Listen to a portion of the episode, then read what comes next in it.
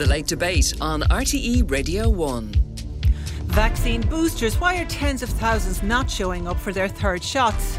Storm Barra, were all the precautions warranted? Are NPHET members free to speak to the media? And why is sorry the hardest word for Sinn Féin? We'll have all of that and more on tonight's Late Debate. And joining us to debate all of that tonight, we have Senator Pauline O'Reilly, Green Party spokesperson on education and higher education, Paul Donnelly, Sinn Féin TD for Dublin West and spokesperson on community development, and Peadar Tóibín, leader of Aontú and TD for Meath East, and Ní Aodha, journalist with thejournal.ie. We want to hear from you as well, so do get in touch. Text us on 51551, email us on latedebate at rte.ie, or tweet to at latedebate RTE. Well, it's good to be back, and I want to say thanks to Damien and Justin for stepping into the breach there for the last couple of weeks. Did I miss anything? uh, looks like COVID hasn't gone away anyway. Confusion over the booster programme, confusion over HEPA filters, confusion over whether NPHET was gagged or not gagged.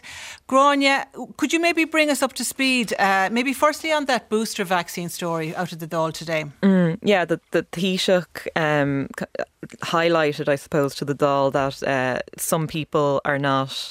Uh, I suppose a good chunk of people aren't turning up to their vaccine appointments. So from in the week beginning the 22nd of November, 208,000 appointments were, were made, but only 80,000 turned up. And there's a similar trend from the week before, um, or, or the week after that. But basically the message is that some people aren't turning up now. That needs to be qualified by the fact that a lot of people are reporting getting text messages about a booster appointment when they've already had their booster or text messages. One one of the things that Drive Time we're hearing uh, this afternoon were that people were getting text messages saying you missed your your booster appointment but didn't get the initial text to start off with. So it's not clear how dramatic the figures are. But even if you allow for some of from some of that um, uh, missed booster appointments, it does seem to be that there there, there are people that aren't turning up.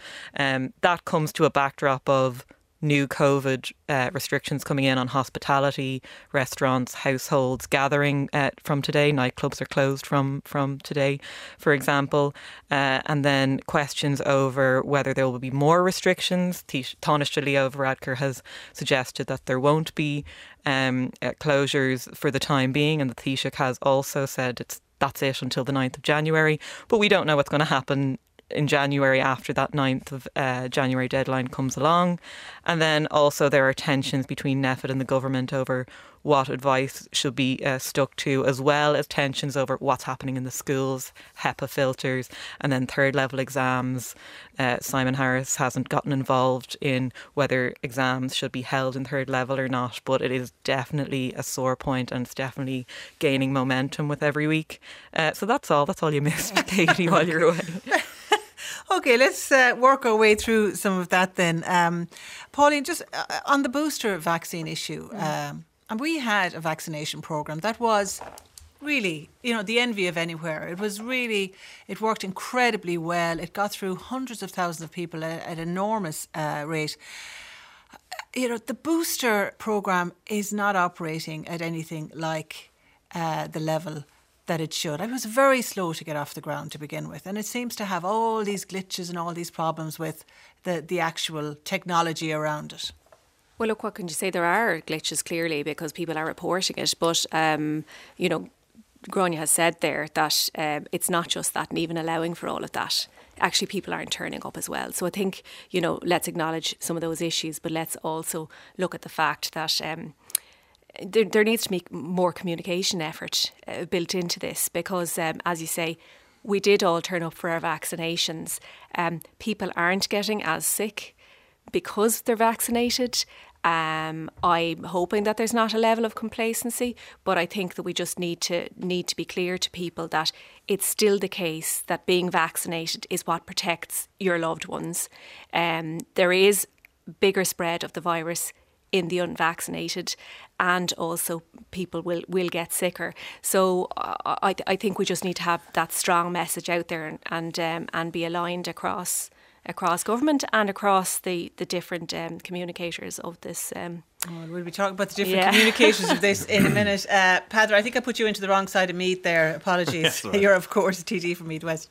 Um, the Taoiseach speaking today in the Seanad uh, said that you know while the initial vaccination programme may not have worked as well as we had hoped in terms of cutting mm. transmissibility in, in, at the level we hoped, but that it had worked because it encouraged more people or sorry, that not the, the vaccination program, but rather the COVID pass program, that it had worked because it encouraged people to get vaccinated, and that we probably wouldn't be up at the vaccination levels we are at if we hadn't uh, brought that program in. Now, you you you have been, I think you still are very yeah. critical of the vaccine pass.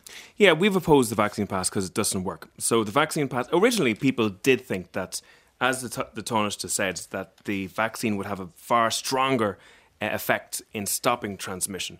But that hasn't been the case. But we, we do know it does. It, it does it, reduce transmission. It does reduce transmission for sure. There's no doubt about that. But it doesn't reduce it to the levels we had hoped when the vaccine pass was designed. So the vaccine pass, as it stands, allows people who have COVID into hospitality. Uh, and the vaccine pass can actually stop people who don't have COVID going into hospitality. So it's not doing the job that it was set out to do. Um, so therefore, it's allowing for uh, COVID to circulate in hospitality and actually has a discriminating effect, effect as well against a certain section of society. So it would have been much better, for example, to follow the Danish example, where they had antigen testing venue access systems, where they had pharmacies and tents uh, run by professionals in their cities and towns. And if I want to go for a pint or for a meal, you get an antigen test done, which had a better chance of telling me that I was clear of COVID and therefore was safer and more effective. And that's probably one of the reasons why Denmark has a lower level of COVID uh, in circulation than this state does. Uh, in relation to the the the, the well, uh, hang on a second now. They have there's variations of the COVID pass in in in place uh, in in many many countries. In fact, you know, people's attitudes towards vaccination is hardening uh, right across Europe and indeed in New York we saw this week uh, where uh, a vaccine mandate was brought in for people working in the private private sector jobs. That's right. Uh, so you know, this is moving in one direction, Peadar. It's in the opposite direction from where your your position. Well, I suppose is it moving in the direction that's most effective in actually controlling the illness is, is, is a clear question. So you're right. There's been a lot of different variations of the COVID pass, but most countries allowed for a COVID pass plus antigen test option. So therefore, you could apply for the COVID pass, but you could also gain access uh, on the basis of antigen testing. And I think the more but, we've but, learned, but then go back to the point that Leo Varadkar made today is mm. that actually it has been successful in pushing more people towards vaccination, which is something you you support. Vaccination yeah, yeah, is obviously but something it is, but it, so in that level alone, surely. But what's the end goal here? The end goal is actually to reduce the level of COVID that's transmitting. And in, more in, people who are vaccinated will will get us closer to that goal, surely. Well, also stopping people uh, transmitting the illness in hospitality would reduce the level of the illness that's spreading. The, the objective here is two, twofold, right? One, to save life, and two, to keep the state as open as possible. Uh, but the problem is, at the moment, we've seen the government's policies have led us down the road of having to restrict uh, people's lives again.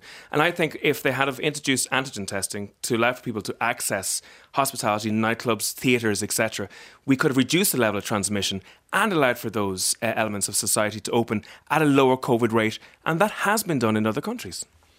Uh, Paul Donnelly. Yeah, look, in terms of people missing their appointments, I think we, we need to get more data on exactly why. I think it's it's very simplistic to say that it's it's either a people are hardening towards it, they're forgetting their appointments, it's text messages. We actually don't know. So I think the HSE have a job to do to find out exactly what it is, what's the problem, what's the issue, and try to resolve that problem. Because we do want people to get the vaccines, particularly the boosters, because it's seen, uh, you've seen in Israel itself where the boosting program has worked and has reduced uh, the amount of people who are getting sicker um, and has reduced. Uh, lockdowns within within Israel as well.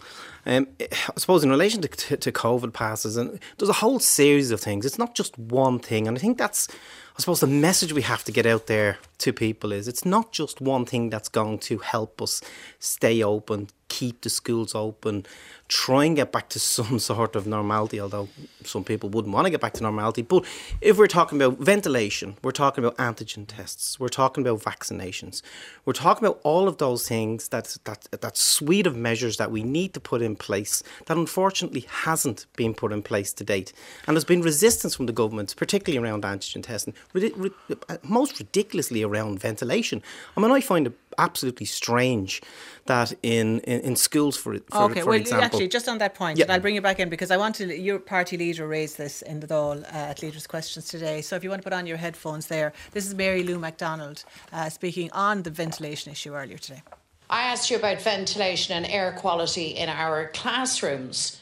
I mean, between removing contact tracing from schools, a very sluggish response to teaching supply, mixed and confused messaging on children wearing masks uh, in schools, uh, your, your record in dealing with staff and children in the classroom isn't good.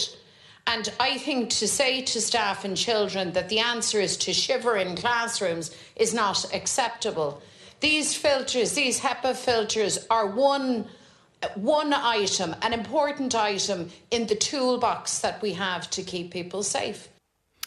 Uh, Pauline, your education spokesperson Yep. for your party. Like to say that the government dropped the ball in relation to managing COVID in schools, I w- would say it was is almost an understatement at this stage. Well, I mean, the minister was in the Seanad last week, and I made very clear that I don't believe enough has been done around HEPA filters. Um, that there is a, complete disparity when it comes to how schools are dealing with ventilation. Um, So do you think your party leader is saying this at cabinet? Because this is not. I mean, you're you're here obviously representing the government in the studio tonight. Well, so- I, I think I think everybody recognises that some balls have been dropped in relation to this because otherwise um, the, the the minister wouldn't have wouldn't have changed track when it came to masks. So, um, like I'm here to speak on my own behalf as well, and I've said this to the minister. Um, but what having has he said to you about this? Because I haven't heard your party leader. Uh, You speaking as a member of cabinet and as a member of this cabinet subcommittee that decides all of these things. I haven't heard him saying, you know, we, you know, we we put up our hands here. We made a mistake in how we dealt with this. Well, uh, well, I think that um, that the very fact. Look, everybody can't speak about everything all the time. I, I'm I'm telling you that, that, that, that my view is, and that's what I'm here to, to give is my view on it.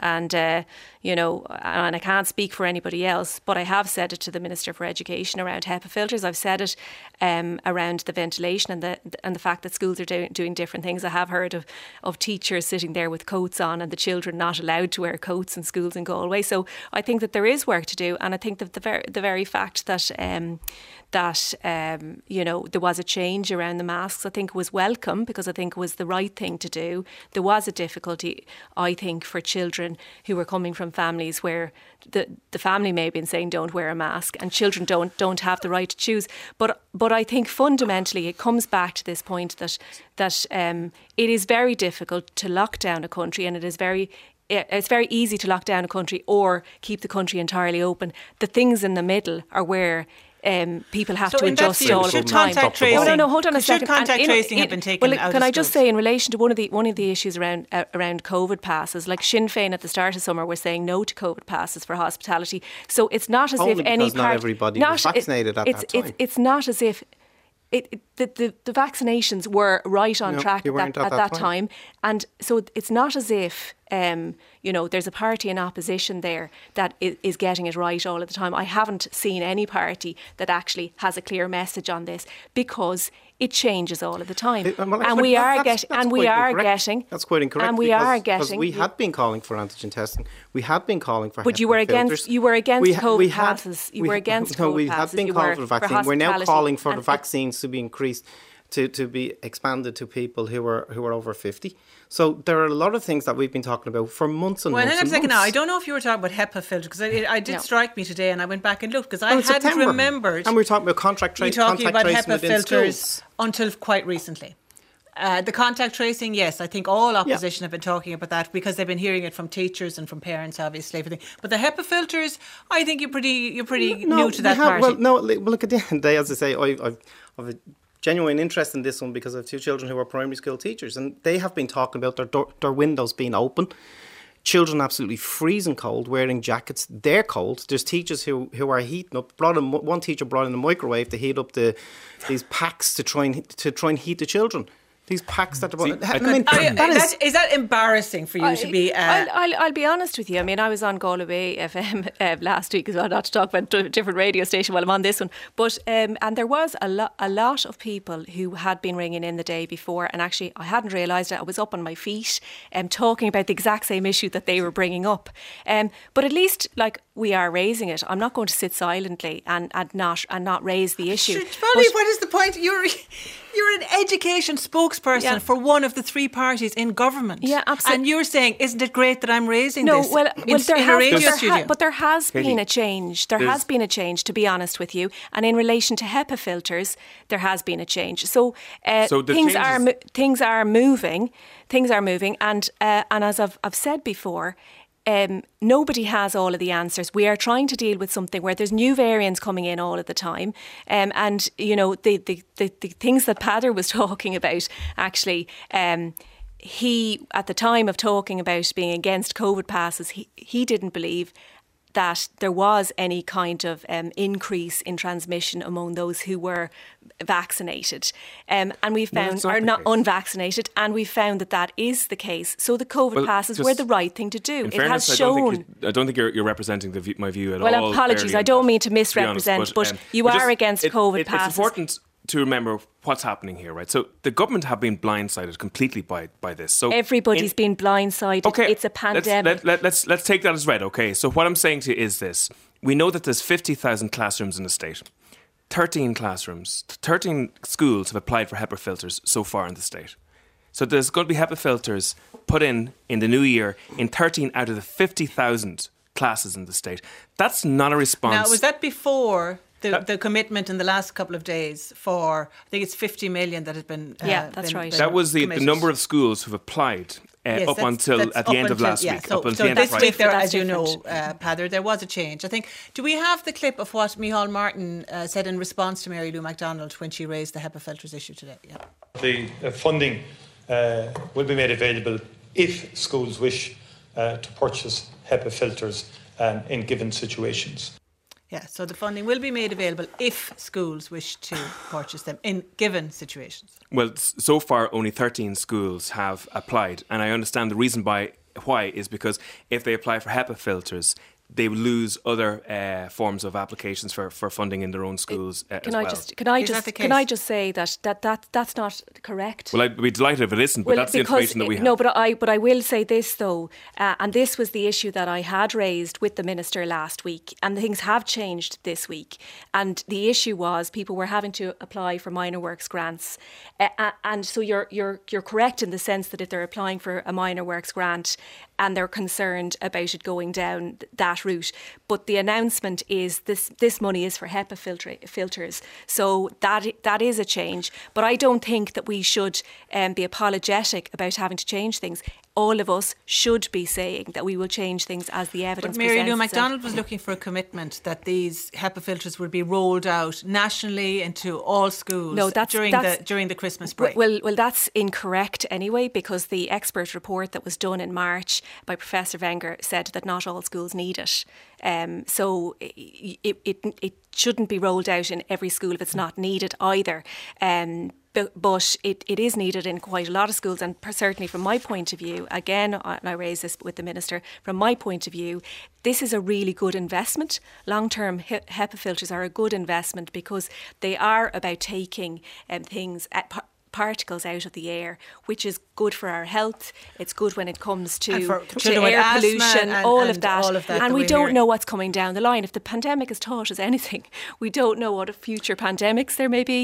So, And so I think it's a course, re- is- is so so let's celebrate the fact that there's good What- news what I, on it. What I you know? find quite incredible is the fact that you, you made a statement that some schools wouldn't need it. I don't know of a single I'm school telling you I have ever visited that has a ventilation system. report. The ventilation system is a window, and that's that's what they've existed. I, I genuinely, I have never visited. I worked in Coolock area. I visited upwards of twenty schools consistently. I'm in Blanchardstown, Dublin West. I visit pretty much every school in Dublin West, and I have never seen a single ventilation system within a school. We don't have them. They don't But exist. I, I think is that the, the issue from that report was that some some classes classrooms are big enough. are big enough, have windows in uh, the certain type of windows opening out Or into the right newer side of the school, and that they We- can. we're, we're still they don't relying need- we're still relying on windows to open. Can you imagine opening your window in your house in, in January and February?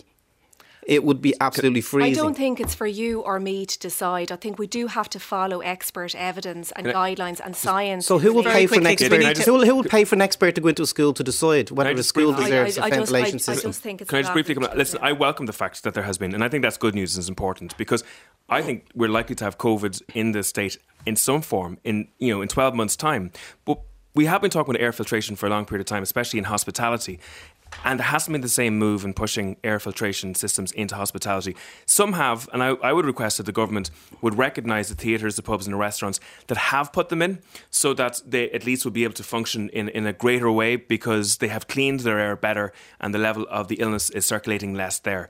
Um, so they should they shouldn't necessarily be treated the same as pubs or restaurants that don't have that as of yet. Okay, just to give you a sense of what, and we're getting a big reaction in on this as we always do. Um, I was on holidays in September and I met many Israelis who had already had their third shot. The science was clear back then. I came back here and the message through the media was that the booster was still being assessed and it might not be needed, etc. NIAC messed up big time dragging their feet on this and it has led to less than enthusiastic public response when eventually approved uh, when they eventually approved it for everyone. Now, I mean, the opposite side of that is, of course, if NIAC were rushing to to approve things ahead of time, people would say, "Are you sure you've got this right? Have you have you uh, considered uh, the possible downsides?" So I think there might be a bit of a you know. Careful what you wish for there.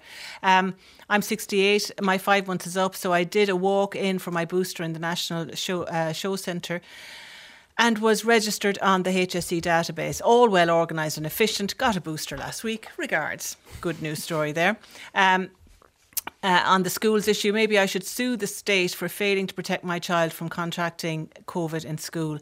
Maybe it might then take its duty of care to s- children seriously, says one texter. And another listener says, We are frozen, in caps, frozen day in, day out in our classrooms. Thank God for Barra giving us two days' break to stay warm at home. Thank God. Something has got to change soon. We are exhausted and frozen. That's from a Dublin primary teacher.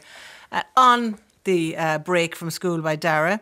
Um, just literally as we were coming uh, into studio, or just as, as the red light was about to turn on, I got a text there saying that uh, uh, my children's school was not going to open tomorrow, even though we had been told a few hours ago that it would be. And I think from a number of text messages we've got in here, uh, other parents are getting that message again in the last hour. Early this evening, says one listener, Mike in Dublin 18.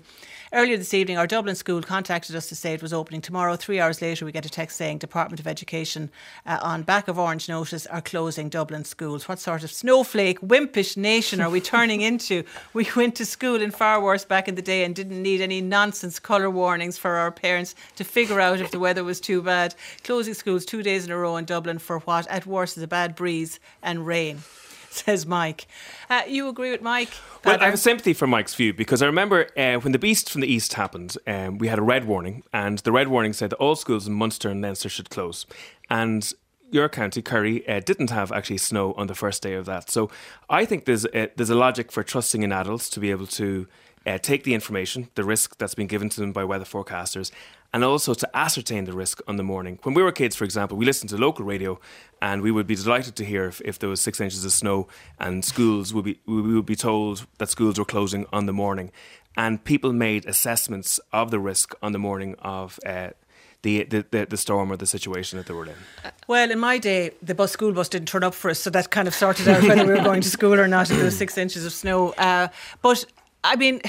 You know, you're, that is a, that classic. You're damned if you do, you're damned if you Yeah. don't. I mean, you, You you really have to overreact, do you? Well, This- uh, well, uh, for years, you know, th- there was a bit of an underreaction, and and people died as a result. You know, so it's very, very serious. Um, we are living through a climate crisis, a climate emergency, um, and storms are part of that. Uh, and and I, I do think that um, we're going to have to deal with this on an ongoing basis. To, to be honest with you. Um, but I wouldn't agree with with Peadar because you, you can't just make an assessment on the morning because there's staff there, there's teachers. They can't just say, well, you know, what what are the teachers supposed to do? Just go in just in case kids turn up. You know, there there does have to be some kind of a, a warning. I understand that the day before is incredibly frustrating, but the government doesn't decide storms Well, either. like you know, or 10 hours before is very, very L- frustrating. Look, look, absolutely, I totally, I totally agree. Um, and, uh, and and maybe we'll find that that they that they could have done it quicker. I just don't know. But I think we do have to react to the evidence when it comes. The reason that Dublin is closing and that it's so so late is because it changed to an orange uh, alert. That's Met Éireann. That's not something that we can control. We cannot guess that it's going to be orange Yeah. necessarily. That's fair enough. Uh, Paul, do you think? Yeah, I, I think it's it's absolutely fair. I think again, you're looking at the experts to provide the evidence to you to say that this is extremely dangerous, and it's dangerous enough to close schools because not only do we have students, Peter, but we also have teachers who are workers and who are parents as well. So. Ev- Everyone is trying to make a judgment based on the information that they have. The Department of Education are making a judgment. If they get a warning, part of their, their procedures is if there's a, a, a yellow warning, that schools will close in that particular area. They don't have a cho- well, I suppose they, that's a decision that they make in that. So I, I, I always I always in my opinion I would always err on the side of caution. If if, if the weather is that bad that if, if you're passing a park and a, and a branch falls down and hits a child in the head and that child is killed, would it have been worth it? I don't think so. And and again, that could happen anytime. But we're in the again. We've come in here. The weather has changed dramatically since I left for work this morning. I left for a clear, with a clear blue sky um, when I got into town today. Um, and now coming out here today, it, it is very high winds, very heavy rain, and, and I don't think that we can I'm not take opposed chances to experts giving advice, and I'm not opposed to professionals making judgments. All I'm saying is that sometimes when that's done centrally, it doesn't take into consideration that local variables uh, could actually allow for people to. So, for give, give an example, in that People situ- in work all situation, over the place, in- though. just, just hear me out. In, in a situation where there was a, a red warning uh, for the beast for the east occurring, the schools closed. The grass was green. There wasn't a flake of snow on the ground. It would have been logical to say to the, to the schools in the local area there, make your decision on all of the threats and all of the expertise. But you know what? You're an adult. We we, we trust your judgments I think that's very unfair. on And like it, it, there's an schools. I mean, I- I- infantilization I to a certain do. extent, where you have you know um, adults all around the country who have eyes and ears who can consume the expert advice, and we need to trust them to make judgments too. Okay, Gráinne, can I ask you about that uh, story in NUI Galway this week? Uh, a lot of complaints from students about the Christmas exams. Yeah, I think, and in the grander scheme of when you think all the the um, things that we've closed or regulated, you can understand, I suppose, why the, this has kind of erupted and has grown legs over the past few days. So students have raised concerns about sitting their in-person exams uh, when there is so much uh, high incidences of COVID 19 just before Christmas, and when uh, the advice is to close so many other as or limit other aspects of uh, society. And when you add on top of that that COVID concern, the stress of exams themselves, uh, you can understand why they're they're agitated, but they haven't. Uh, gotten kind of clarity or any kind of, I suppose, compromise from the university over holding in-person exam in-person exams. Uh, Simon Harris told uh, uh, Eamon O'Keefe in a PQ last week that they the government would be issuing advice on this and that it wasn't fair to.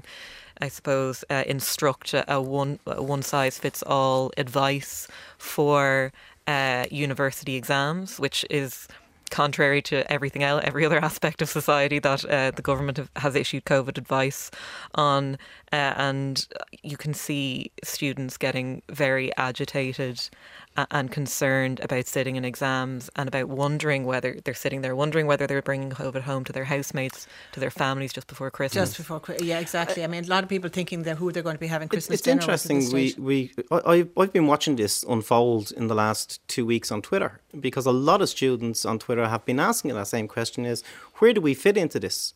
We've got exams coming up in the next two weeks. Are they going to be online? Are they going to be in person?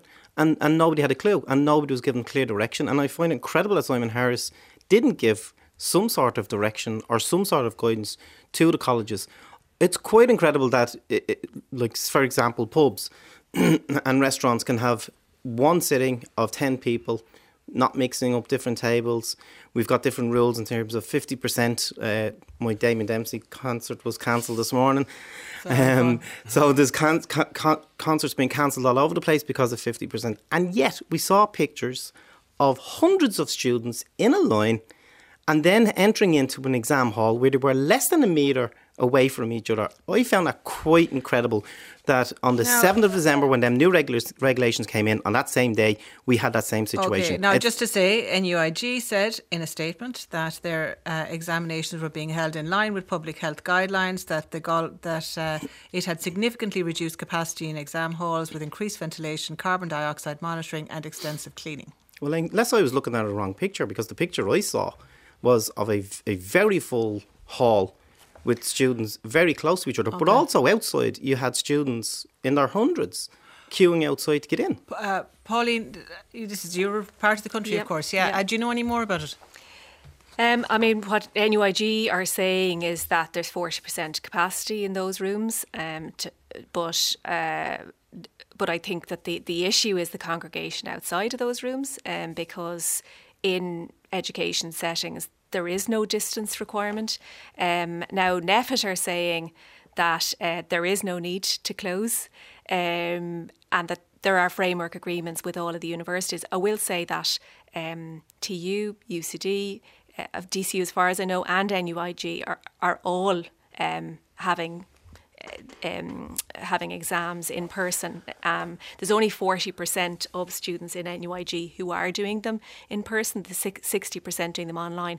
Having said all of that, mm-hmm. I think it's appropriate to say what the university are saying.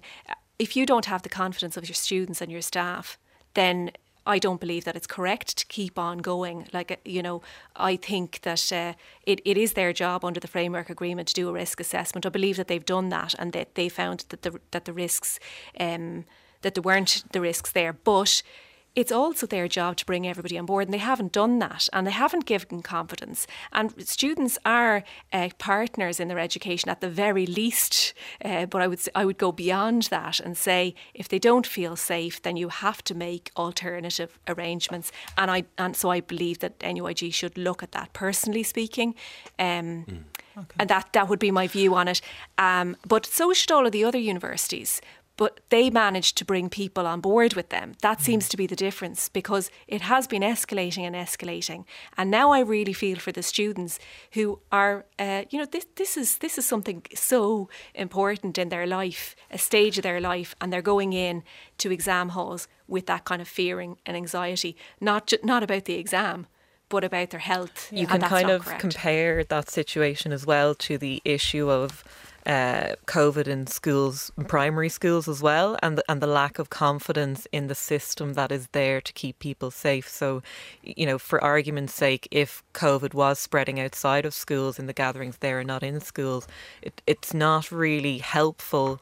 To, to just repeat that over and over again without trying to bring parents and teachers on board and demonstrate with the evidence that they keep citing and clearly showing it to people why they believe that and why that is the case because it's important that people believe in the system that they're all taking part in. Uh, yeah, I want to just say we're getting quite a few um, text messages in from people saying that, as per the Met Éireann Twitter page, the Dublin orange warning expires at 7 a.m. Mm. tomorrow. Uh, another one saying orange warning into 7 a.m. Another day of missed education, no respect for parents, no online learning option. That's from Johnny. Another one genuinely fuming that schools and colleges will close tomorrow because of an orange warning that ends two hours before college starts. I don't know. We might check that mm, out and just double check if that is the case yeah. because that would be extraordinary. Uh, but yeah, quite a few people. Um, conspiracy theories are uh, everywhere. The government are taking advantage of the bad weather to close the schools for two days to make a break in the COVID contagion. It's kind of um, funny though, because when we were talking about contact tracing in schools, that would involve kids missing a lot more than two days if it was to return. So, uh, you know. That is true. Uh, and just before we move off COVID, I just want to touch on that NPHET gagging story. Um, uh, let's have. I think we can have a listen um, because obviously it was widely reported at the weekend that NPHET had been gagged by the government, and that was Following, we were told, anger at Cabinet over the leaking of the most recent advice to government before ministers had a chance to consider it. Um, and then it was announced that all future media appearances by NPHET would have to be arranged through the Government Information Service. Uh, today in the Dáil, the Taoiseach insisted that this did not mean that NPHET had been gagged.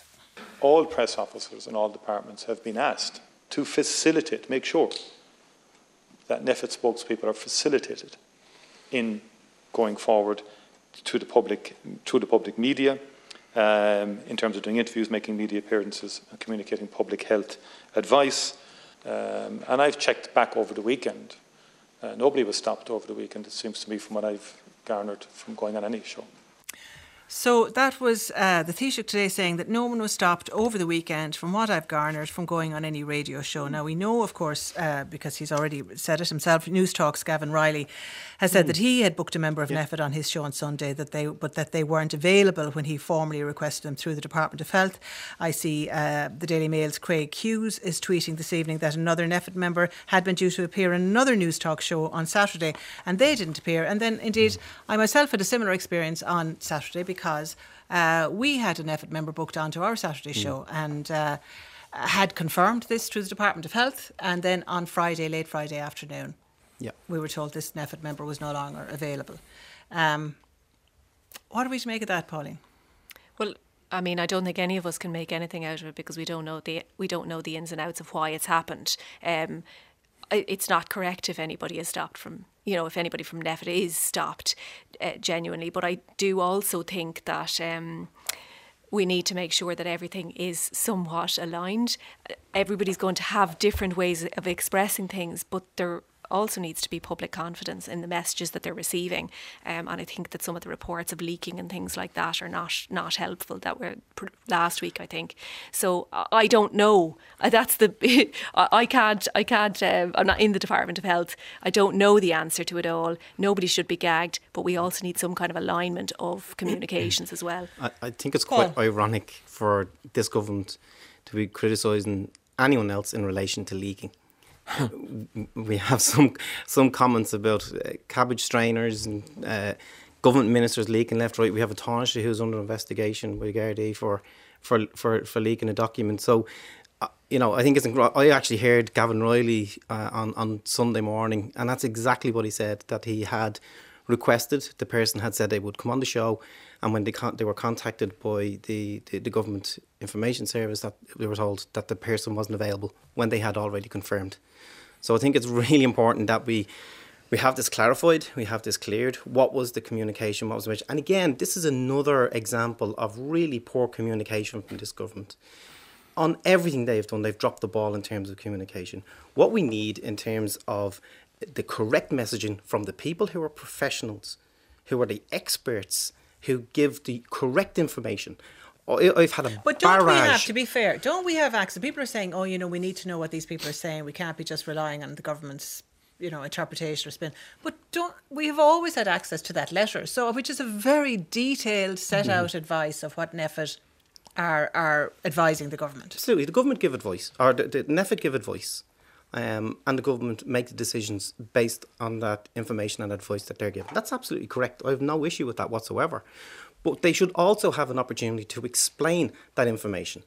The last couple of days, I've had an absolute barrage of, of anti-vaxxers and different people who have been who have been into me, and some of the misinformation that they have is just so off the wall. So every opportunity that we can have to inform and educate people in relation to the information and the advice that are given, we should be taking that, and there should be no attempt whatsoever to gag or to to to prevent the NPHET experts from talking. From talking. Uh, yeah. But, you know, having said, I have heard so many of you giving out about the, you know, we don't know who to listen to because we're hearing yeah. this today and that tomorrow. And should we not have, as, as Pauline was saying there, more of an aligned mm. there is peak communication confusion. strategy. There is peak confusion. And I actually think it is because there's so many messengers. And I actually think there needs to be a re- there needs to be absolutely an education of the people, and people need to be able to work out exactly why decisions are made.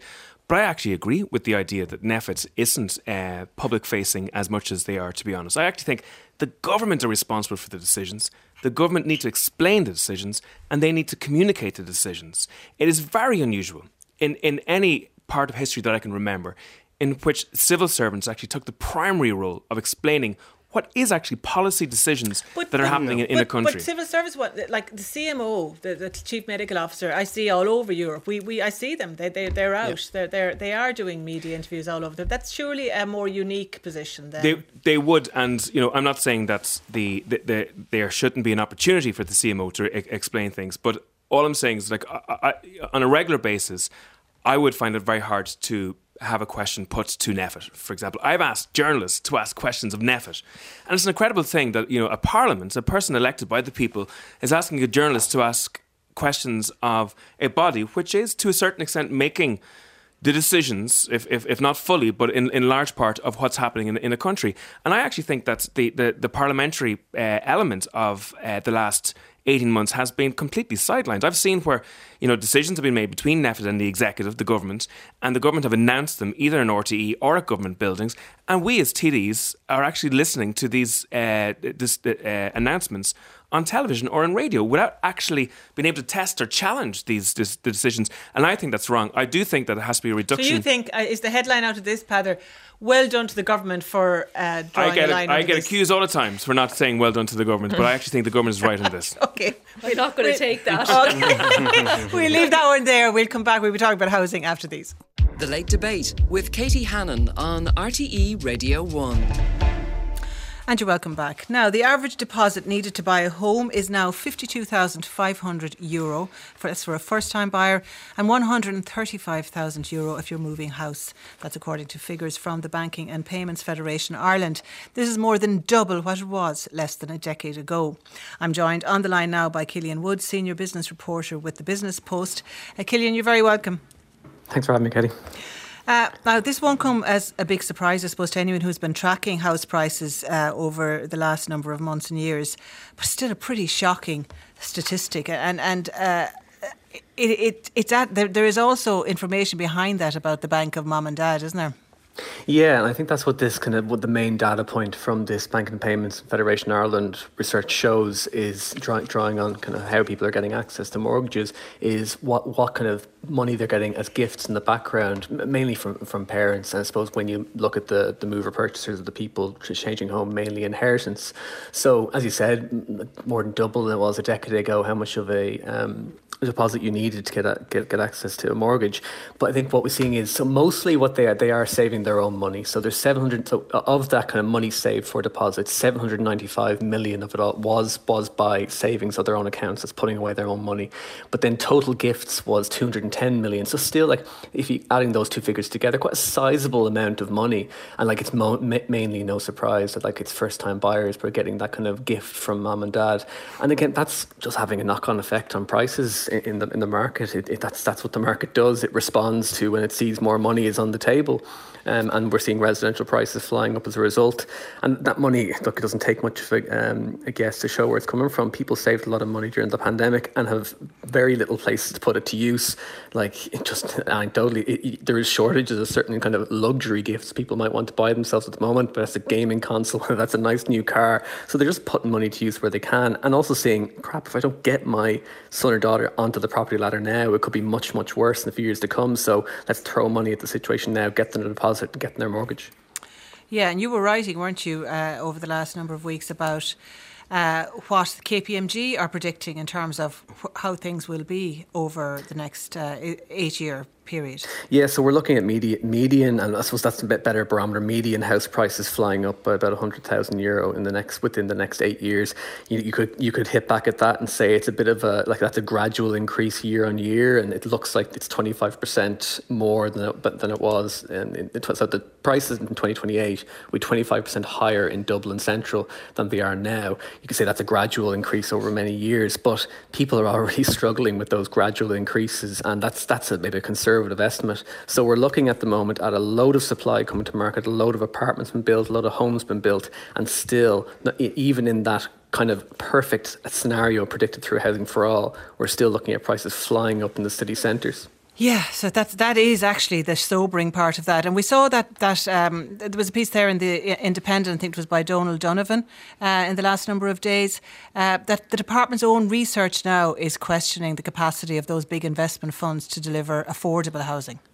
Well, actually, what what the department have found is actually it's the investment fund's own research that they've been that they've been providing to them as kind of lobbying material. And there's one specific part of it that's very, very interesting that the Department of Public Expenditure Reform brought into their own analysis, which it showed that let's say you take it, uh, the the sector says it costs about 450 grand to 615,000 to deliver an apartment. So if you take the kind of lower estimate of that for that apartment to be rented out at that to make it profit essentially you'd need to charge 1600 euro a month in rent. That's 20 grand a year.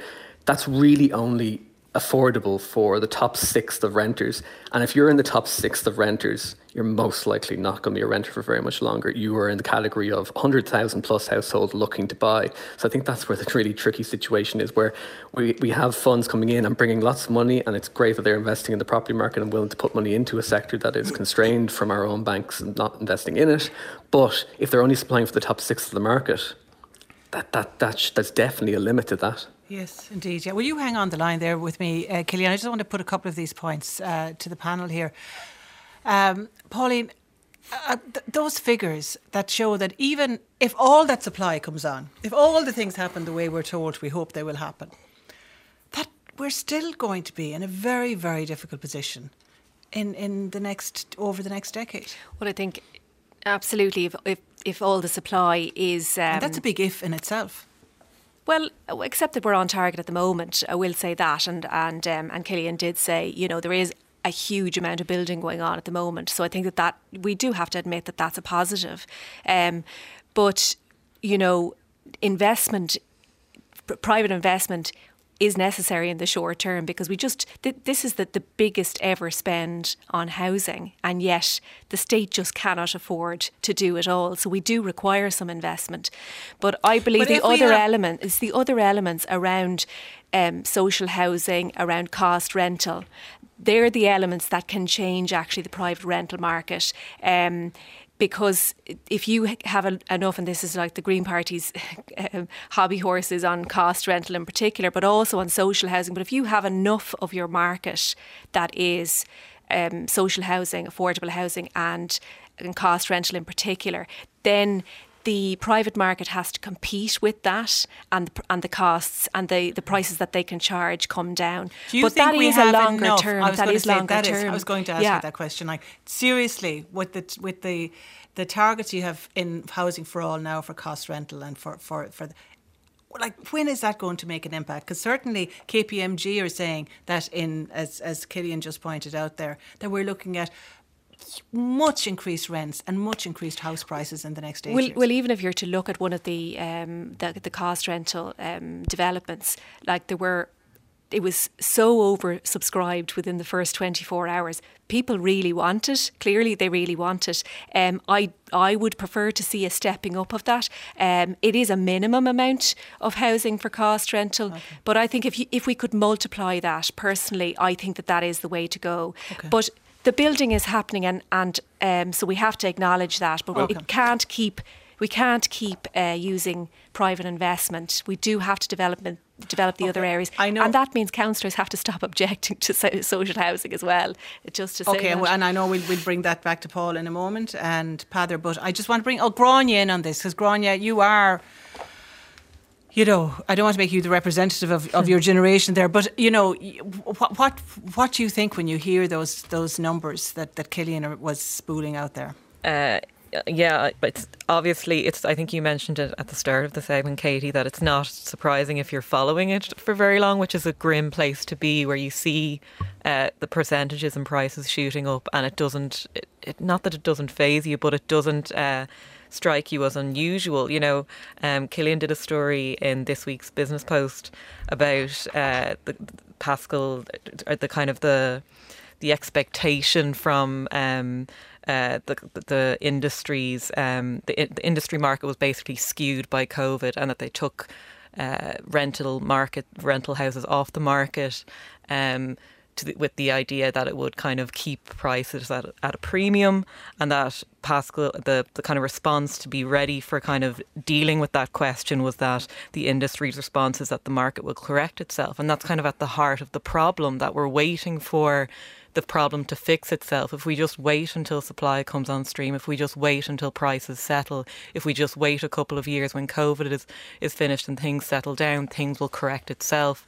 And that is a hands off, uh, the government has to do very little almost approach mm-hmm. to fixing a massive crisis. And it, it is obviously decades of underinvestment in the sector, but you need a bigger plan and you need better government involvement to fix it. I think uh, Gráinne it, absolutely, Gráinne hit the nail on the head. This is another another failure of the government to actually deal with the housing crisis from uh, from a government perspective. If we continue to leave it to the private market, like we do everything, if we continue to leave it to the private market, we're going to be in the same position in three, four, five, six, seven, eight, nine, ten years. We have to inject a massive amount of of capital funding in building social, affordable, and, and cost rental houses. To, to be we fair, have that to, is happening. No, no, it's, it's not. But it's not enough. It is clear. It's clear. It's not enough. And, way and more than you. Unfortunately, even had in every single every budget. single measure that's been brought in has been proven to have, have failed. And every time You that you a that, that a, a measure has been brought in, for example, uh, in, in relation to cost into uh, affordable housing, we now know that the ESRI, the central government, they're all talking about the scheme that's been brought in to This is the enable shared equity the shared equity. Sorry, the shared yeah. equity scheme. You know. Has, will will ri- will increase cost of, of houses across the world. We we, Right we need now. massive investment. Just, Okay, just no, to I, say- no, I wanted Yes, that okay. because the time is getting short. Right now, it's an absolutely shocking thing to say. Right now, buying a house is for rich people. Yeah. And actually, buying a house is for rich people with parents with a few quid too. In in, in most cases now, hundred thousand euros uh, in, in in Dublin uh, of, an, of, a, of an annual income you need to be able to buy a house uh, in Dublin, and it's the urgency chasm that actually really frustrates the likes of myself. Like the fact that. You know, nothing has really been done about Airbnbs. You know, rent caps, cuckoo funds, and even the whole idea of vacant vacant sites is just so frustrating. Last year, the the tax brought in on the vacant site tax was 21 grand. It was less than the money it cost to actually draft the bill. And then when the zoned land That was uh, before tax the bill, the, the the, the, the, lo- the zoned land tax was introduced and, and the, the minister says no we won't introduce it for two or three years and we'll actually reduce the, the rate of tax. 3%. it's it, it- it's and I asked the minister Paschal Donohoe in the finance committee would he double or triple the LPT the local property tax on uh, vacant properties? Like this, there's about 90,000 vacant properties in the state. And he said no we have to do a little bit of research to find out what exactly is the cause of those houses not coming back into the sector. There's Pe- it, there's an urgency crisis within the government's approach to this, and there is a laissez-faire attitude, amo- especially amongst Fine Gael, sitting on their hands and allowing the, the market to decide. Yeah, can I just not gonna uh, fix it. because Killian, that's precisely and Gron, you brought it up there as well. Mm. That was you. That was what you were writing about on Sunday, Killian. Yeah, so what we what I got access to, well, Ke- Cian O'Callaghan got access to the Social Democrats TD, got released under freedom of information laws, um, access to the briefing note prepared for Paschal Donohoe um, and by by his officials. It, like it was, it's essentially it was a, it was a bunch of pre-prepared answers to quite tricky, maybe thorny questions that could come up on current affairs shows or in the Dáil and stuff like that. He was asked, "Will you introduce a vacant property tax? Why not, you know, introduce a penalty for investors who are holding empty apartments?" And I think it just shows it doesn't all, all not all, not everything in that document translated into exactly what Pascal Tony said when he was on radio, but it does show a kind of a pushback against a vacant property tax or vacant home tax specifically within the Department of Finance, which at, at this stage seems quite quite peculiar. We we would although regardless of whether they would think that there's no necessary like benefit to it and it wouldn't bring it and it probably wouldn't bring thousands and thousands of homes back into use like there we still do need to know how many exact vacant properties that could be brought into housing. You know it, surely there's some benefit to having something like that in the background. You know e- if, if you're a football team you don't concede any shots on target at the weekend you don't start no goalkeeper the next week. You you have in place because in case it does happen now we have an instance where we need a vacant home tax to bring homes back into use. And it should be really in place already and we have Department of Finance officials pushing back against even introducing one now. We just have uh, less than a minute, Pauline. But just to say, do you ever hear st- stuff like that in despair? That you know there there are serious uh, issues with policy in relation to this. I think vacancy is the bit that you know for me has to be really tackled and coming from you know rural. Would that give you confidence that we're serious about tackling it? look, I, I, I think an awful lot more needs to be done on it. I'll, I'll be honest with you on that, and I would hope that we'll bring something forward in relation to that. But uh, um, vacancy and dereliction um, is a blight across the country, quite apart from the fact that it's, it, you know, there's homes there for people who need them. Okay, okay, I'm going to have to take one last break. The Late Debate with Katie Hannon on RTE Radio 1. And we're over time. I want to thank my guests for braving the storm and coming into us tonight. I want to thank you, Killian, uh, for joining us on the line and thank the team for putting together tonight's show. Uh, stay tuned for Late Date with Cathal Murray, but first we'll hand you over to Porrick Lodge on the Sports Desk.